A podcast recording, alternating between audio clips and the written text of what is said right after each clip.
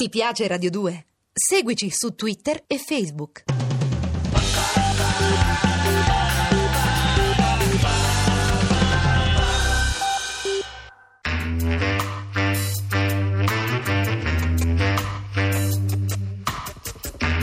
Alle 8 della sera.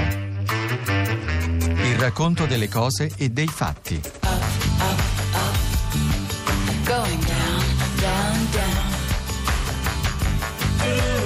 La vita vissuta di Francesco Cossiga. Going up, up, up. Going down, down, down. The sea is flecked with bars of gray. Devo dire che la reazione dei quadri del Partito Comunista fu prima una reazione nervosa, la sopravvivenza, e loro sfruttarono, diciamo così, una panoplia, una panoplia di armi per usare il linguaggio greco, per usare un linguaggio medievale, non aveva una sola freccia all'arco. Prima l'operazione della Bolognina, che fu condotta abbastanza bene, ma io mi chiedo se non sia stata per loro condotta troppo affrettatamente. Così come, questa è una parentesi, mi chiedo quanto sia convenuto al PD abolire qualunque riferimento al loro passato, in questo non posso non dare che ragione al Partito dei Comunisti Italiani di Liberto e al rifondatore comunista prima di Bertinotte Giordano e adesso di Ferrero. Questo proprio non lo so, ecco. La reazione fu innanzitutto questo fare politica di prendere atto che era cambiata la stagione. Poi cercarono con azioni di guerriglia, per esempio enfatizzando la questione di stay behind, di fare come si dice un fuoco di controbatteria, prima che voi attacchiate noi, noi attacchiamo voi. Ci furono alcune improvvide manovre editoriali anticomuniste come la pubblicazione della famosa lettera dei Togliatti che non diceva è meglio che i sovietici nei campi di concentramento ammazzino i prigionieri di guerra italiani e lo facciano sapere così alla fine gli italiani si sveglieranno. Non dimentichiamoci la grande definizione che Togliatti aveva dato del fascismo, un grande movimento reazionario di massa e che lui non si era mai nascosto che il regime fascista aveva avuto un grande consenso e aveva avuto un grande consenso più dalle masse popolari che non dagli intellettuali. Perché con una politica populista e anche con la politica, dobbiamo ammetterlo, lo dico io che fascista certamente non sono stato neanche da ragazzo perché sono nato e sono stato educato in una famiglia antifascista, certamente il partito fascista è stato un partito modernizzatore e alcune cose le ha realizzate, la previdenza sociale, l'assistenza alle madri, l'assistenza ai bambini, le colonie estive per i figli degli operai dei contadini, insomma tutto questo. Tant'è vero che a dire il vero l'antifascismo militante durante il fascismo, che fu però un fenomeno di elite, era un fenomeno intellettuale della classe borghese, di alcuni strati dell'aristocrazia e di ciò che era rimasto del vecchio movimento comunista. Quindi questa trasformazione fu una cosa giusta poi vi fu questo fuoco di controbatterie, tirare fuori gladio, caricare gladio, chissà di quanti significati. E poi, questa è una scelta discutibile, ci fu la scelta di dare grande spazio alla magistratura. Nel voto che si viva creando, dopo diciamo, lo scontro fascismo-antifascismo, la grande stagione mani pulite.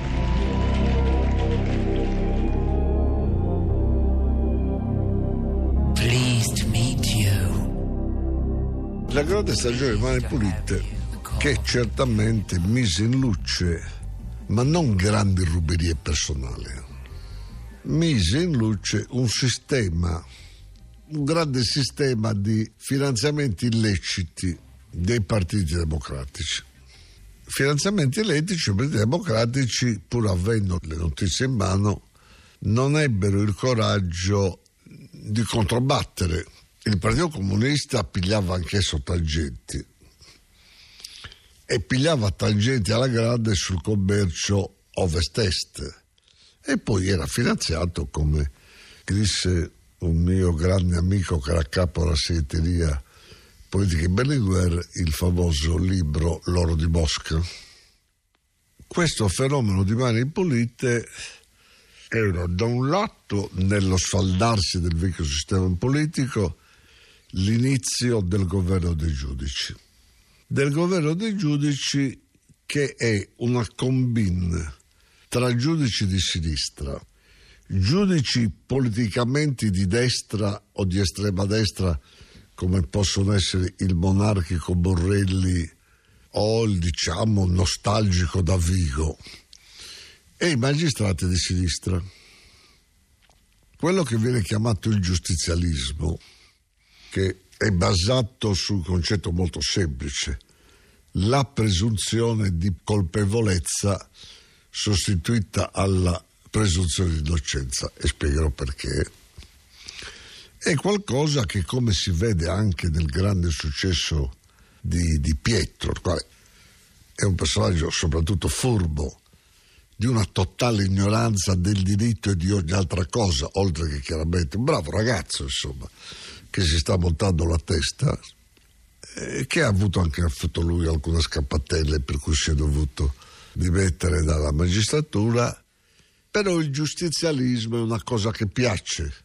All'italiano vedere in galera l'avversario è una cosa che piace moltissimo. Teniamo presente che poi una, diciamo, una traduzione banale dell'etica cattolica, anzi della dogmatica cattolica, porta dritta al giustizialismo. Se è vero il peccato originale, se è vero che noi abbiamo una naturale tendenza a delinquere, usiamo questo termine, a scegliere il male piuttosto che il bene, e allora noi quando vediamo uno accusato di una cosa non dobbiamo presumere che sia innocente, ma in forza del dogma del peccato originale dobbiamo presumere che è colpevole. L'inquisizione si basava su questo. Mani Pulite ha cancellato la democrazia cristiana come tale, che aveva visto venire meno per il crollo del muro di Berlino e la scomparsa, tra virgolette, del comunismo, definitivamente cancellata come il Partito Socialista da Mani Pulite. Ma il colpo definitivo gli fu dato dai grandi processi giustizialisti mediatici, ma questo è un altro capitolo.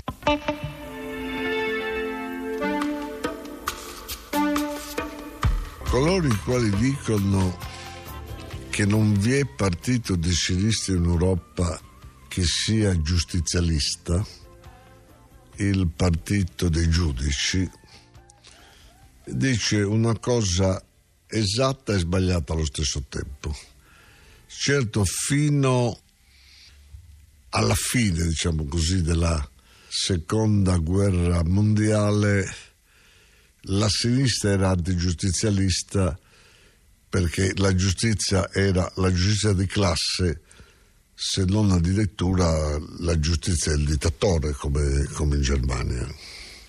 Ma questo ci si dimentica che la sinistra è stata sempre giustizialista, dai tribunali del terrore ai tribunali sovietici e così via. Il giustizialismo in Italia ha avuto il capitolo di Mani Pulite, di cui è stata vittima soprattutto il Partito Socialista, ma anche in parte la democrazia cristiana, in parte la Forlani, la democrazia, e poi i processi politici veri e propri, che hanno colpito quasi esclusivamente la democrazia cristiana. Sono Andreotti, Clelio Darida, Antonio Gava, Mannino, l'ultimo. tutti processi durati lunghi anni e che si sono tutti conclusi con la soluzione finale, l'ultimo Mannino. Vi sono due interpretazioni che però non sono contrastanti tra di loro. Una è quella che ha dato un comunista, mio amico, oggi si è ritirato a Lecce a fare il presidente dell'amministrazione provinciale. Pellegrino, senatore Pellegrino, un grande avvocato amministrativista, che fu anche presidente della commissione stragi e che lui sì, garantista vero, ha scritto i due grandi garantisti del Partito Comunista sono lui e il senatore avvocato Calvi, che ha scritto un tremendo libro prendendo forse oltre il dovuto di mira Giuliano Violante, vedendo in Giuliano Violante l'ideatore del giustizialismo e considerando giustamente come giustamente il Antonio Di Pietro deve essere il sassanese diremmo Lubizzino Nandera a Sassari c'era Lubizzino Nandera che voleva dire il ragazzino che andava e veniva che è quello che faceva le piccole commissioni. E così come per usare questo termine eh, Di Pietro è stato Lubizzino Nandera del pool di Mari Pulite la cui filosofia non credo che lui sappia che sappia esattamente cos'è la filosofia, cioè sa forse il nome, ma il contenuto a sentirlo parlare lo escludo assolutamente. Così eh, è stato il pizzino Andrea di Mani Pulite, che ha avuto ben altri interpreti, Turone, Davigo, e tutti questi, Colombo, e dall'altra parte così Carlo Caselli, è stato l'esecutore pratico delle teorie che allora professava Violante.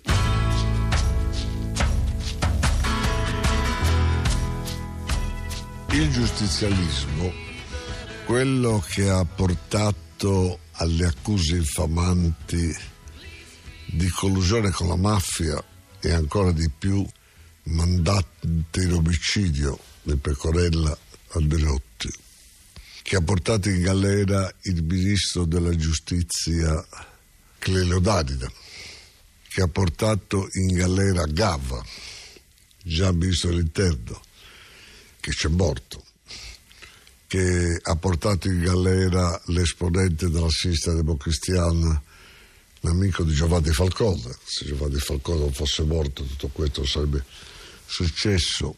Mannino. Il giustizialismo può avere due, tre chiavi di lettura come il giustizialismo in generale. Uno, l'uso sapiente dello strumento giudiziario come forma di lotta politica. Questa è la tesi del comunista Pellegrino. Cioè, tra gli strumenti della lotta politica, io una parte della giustizia che sia per accrescere il suo potere, sia perché condivide le mie idee, fa dei processi per motivi politici. Questa è una prima interpretazione.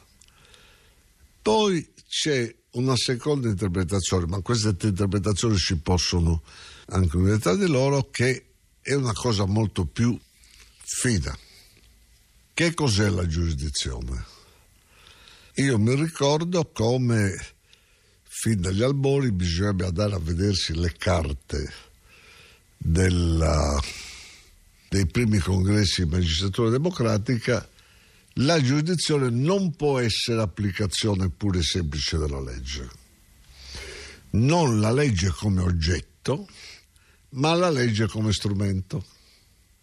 Cioè la legge come strumento per l'affermazione di superiori principi morali e politici, che poi si è riverberata nella concezione che si ha del pubblico ministero, cioè delle procure. Cioè il processo che già Lenin diceva essere, poter essere un potente strumento di lotta di classe, il processo come spettacolo, il processo come dramma in cui più che gli attori vale la tesi. Se io devo dimostrare una cosa in cui credo, e cioè la corruzione, la connivenza della democrazia cristiana con la mafia, con la comorra e con la drangheta, il fatto che chi prendo di mira sia innocente o no, in una causa morale globale non conta. E allora io devo creare un dramma, un processo, proprio un dramma, in cui gli attori sono gli accusati e gli accusatori, che nel dramma generale Andreotti sia colpevole o sia innocente in uno spirito rivoluzionario non conta nulla, come non contava nulla che eh, i generali sovietici fatti fuori fossero o meno spie di Hitler, bisognava dare una lezione. Poi c'è lo spirito della... siccome la politica si è debolita, la magistratura è diventata un potere.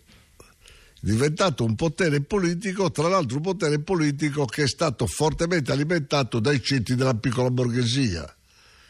E un ragazzo che ha faticato, il cui padre ha faticato a studiare, ha detto ma come divento un pubblico ministero per perseguire i ladri di polli? No, il mio compito è ricostruire, ridisegnare la società.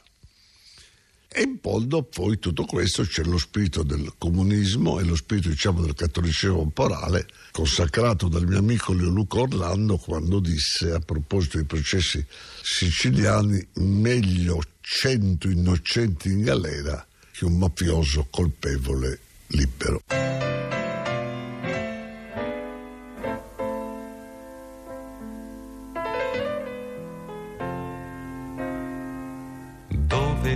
Fiorisce il rosmarino. Alle 8 della sera. C'è una fontana Il racconto delle cose e dei fatti. dove cammina. La vita vissuta di Francesco Cossiga. C'è un filo. Regia di Giancarlo Simoncelli. A cura di Angela Zamparelli. Qual è la direzione? Ti piace Radio 2? Seguici su Twitter e Facebook.